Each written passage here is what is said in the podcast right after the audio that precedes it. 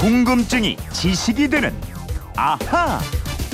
네, 생활 속에서 튀어나오는 갖가지 궁금증을 속 시원하게 풀어보는 시간 강다솜 아나운서와 함께합니다. 어서 오세요. 네, 안녕하세요. 네, 오늘은 금요일이라 이겁니다. 아하 금요 특별판 앗 앗, 이런 이런 것까지 오늘은 이분 궁금증부터 풀어드려야겠어요. 휴대폰 뒷번호 7212님인데 이분이 누구냐면 에, 아침에 하는 손에 잡히는 경제 많이들 들으실 거예요. 이진우 진행자입니다. 질문이 이거예요. 전화 통화를 자주 하는데 전화를 하다가 엘리베이터를 타면 연결이 끊어지곤 합니다. 왜 엘리베이터에서는 전화가 잘 안 터지죠?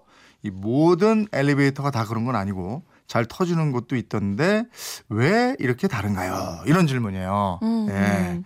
이건 뭐 저 본인이 알아서 알아보셔도 되겠고 굳이 이렇게 그러게요. 예? 우리한테 질문하는 건 그건 이렇습니다를 완전히 신뢰한다는 뜻이거나 네. 아니면 이 사람들이 이것도 알까 뭐 이런 예? 떠보려는 뭐 이런 떠보는 걸까요? 글쎄요. 예, 이외와 모든 하여간 뭐 질문이 들어왔으니까 저희는 네. 풀어드려야죠. 강다솜 씨도 전화하다가 엘리베이터 탈 때 있잖아요. 어, 그럼요. MBC 엘리베이터에선 잘터 져요. 요건 잘 그쵸? 터져. 예. 저희 집 엘리베이터는 안 터지거든요. 맞아요. 저도 저희 집은 안 터져요. 예. 왜 엘리베이터에서는 전화가 잘 안 터질까? 이게 우리가 휴대전화로 통화할 수 있는 건 전자기파 때문이에요. 이 전자기파를 이용해서 무선으로 전력과 데이터를 전송하는 건데요. 그런데 전자기파가 금속 재질의 벽으로 된 공간에서는 금속에 쉽게 흡수되는 거죠. 아, 그러니까 엘리베이터 금속 벽체 때문에 이걸 뚫고 지나가지 못한다. 그렇습니다. 음. 엘리베이터 안에서 통화가 자주 끊기거나 아예 먹통 상태가 되는 게 바로 그 때문인데요. 네. 혹시 엘리베이터에서 어렵게 통화를 하고 나면은 이 휴대전화기 배터리가 많이 닳아있다라고 느껴본 적 있으세요? 오, 느껴요. 예, 배터리 용량이 확실히 좀 확 떨어지더라고요. 그게 왜 그러냐면요. 엘리베이터 벽체에 막혀서 전파가 잘 안 잡히니까 네. 그 전파를 잡으려고 휴대전화기가 출력을 막 높이면서 무진장 애를 쓰기 그렇지. 때문이에요. 예. 애를 쓰다 보면 배터리 소모량이 늘어나는 거거든요. 또 그러면서 우리 몸에 좋지 않은 전자파도 급증합니다. 음. 이건 뭐 어떤 휴대전화기, 어떤 통신사든 다 마찬가지예요. 네. 그럼 엘리베이터에서는 통화를 안 하는 게 좋겠네요. 그렇죠. 내 몸을 생각한다면 설령 휴대전화가 잘 터진다고 하더라도 안 하는 게 좋습니다. 음. 그 휴대전화가 잘 안 터지는 이유는 알겠는데. 네. 근데 또 어떤 엘리베이터는 전화가 잘 터지거든요. 네. 이건 왜 그래요? 이게 몇 가지로 나눠 볼 수 있는데요. 첫째는 건물이나 엘리베이터 구조가 이동통신 전파를 비교적 잘 받아들이는 경우입니다. 네. 즉, 건축물의 구조에 따라서 차이가 있다는 거고요. 둘째는 통화가 잘 되도록 하기 위해서 건물 각 층마다 천장에 수신 안테나, 중계기를 설치해 놓은 경우예요. 네.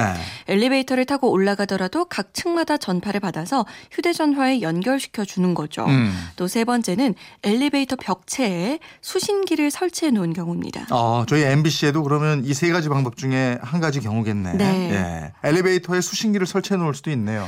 네, 원래는 엘리베이터 오작동 가능성 때문에 설치하면 안 됐다고 해요. 네. 그런데 몇 년 전부터 규격이나 기준을 엄격하게 제한해서 엘리베이터 운행에 지장이 없다는 인증을 받으면 이 수신기를 설치할 수 있게 됐습니다. 네. 그래서 요즘 새로 짓는 건물에는 이런 장치를 설치한 경우 가 꽤 있고요. 음, 음. 또 하나 엘리베이터 내부에 뉴스나 정보를 알리는 안내 전광판 설치돼 있는 곳 있잖아요. 아, 그렇죠. 뉴스 속보 알리면서 광고하는 작은 전광판도 있고. 네. 예. 그럼 전광판에는 전파가 흐를 거 아니에요. 네. 이 전파를 타고 휴대전화 신호가 잡히기도 하는 거예요. 그렇군요. 그때 그때 좀 차이가 있는 거군요. 네.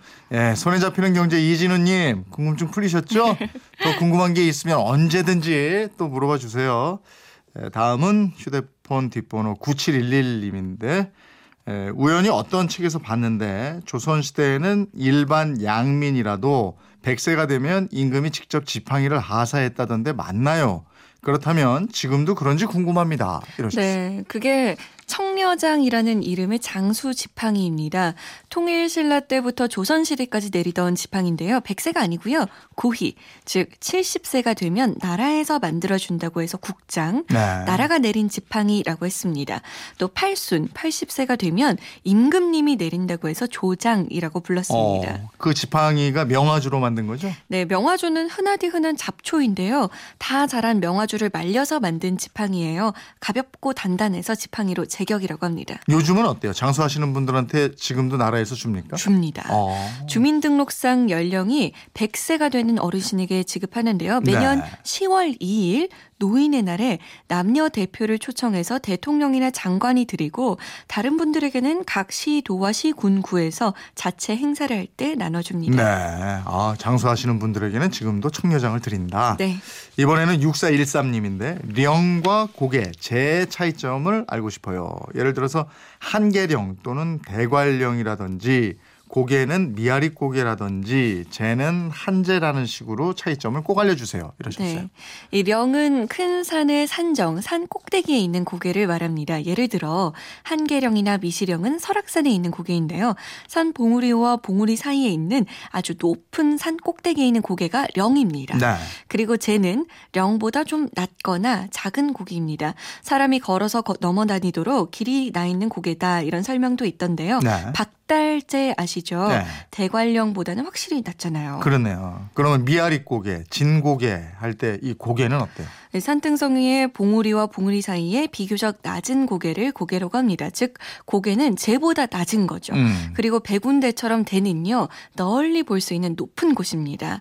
북한산 백운대에 오르면 사방이 가린 곳 없이 다 내려다 보인다라고 하잖아요. 네. 그곳처럼 널리 내다볼 수 있는 곳이 대입니다. 그렇군요. 이 저 고개를 높이로 따지면은 령이 가장 높고 그렇죠. 그 다음이 재고 그 다음이 고개고 이런 순서예요. 맞습니다. 아하 금요 특별판 앗 이런 것까지 오늘은 여기까지 해야 되겠습니다. 소개된 분들께는 선물 보내드리도록 하죠. 그리고 우리 강다솜 아나운서가 석달 했나요 지금? 네, 약 예. 석달 했습니다. 김초롱 아나운서가 석 달 출산 휴가 갔다 이제 복귀가 됐잖아요. 네. 예, 그래서 이제 우리 강다솜 아나운서는 여기까지가 강다솜 아나운서의 사명이었고, 예, 아주 뭐 석 달 동안 유익하고 재밌는 시간 꾸며주셔서, 너무 아쉬워요. 예, 아쉬워요. 네.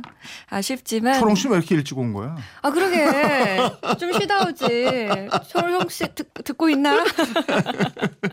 예, 그동안 재밌었죠? 네, 저는 즐거웠습니다. 예, 그동안 많은 분들이 강다솜 아나운서는 도대체 잠은 언제 자느냐 아. 걱정해 줬는데, 네. 이제 요 시간에는 낮잠도 좀, 좀- 아, 요즘에 어쨌든 일어나 있는 시간이네요. 그렇죠, 그렇죠. 예, 알겠습니다. 네. 지금까지 궁금증이 지식되는 아하 강다솜 아나운서와 함께했습니다. 고맙습니다. 네, 저는 잠 못 드는 이유에서 뵙겠습니다. 고맙습니다.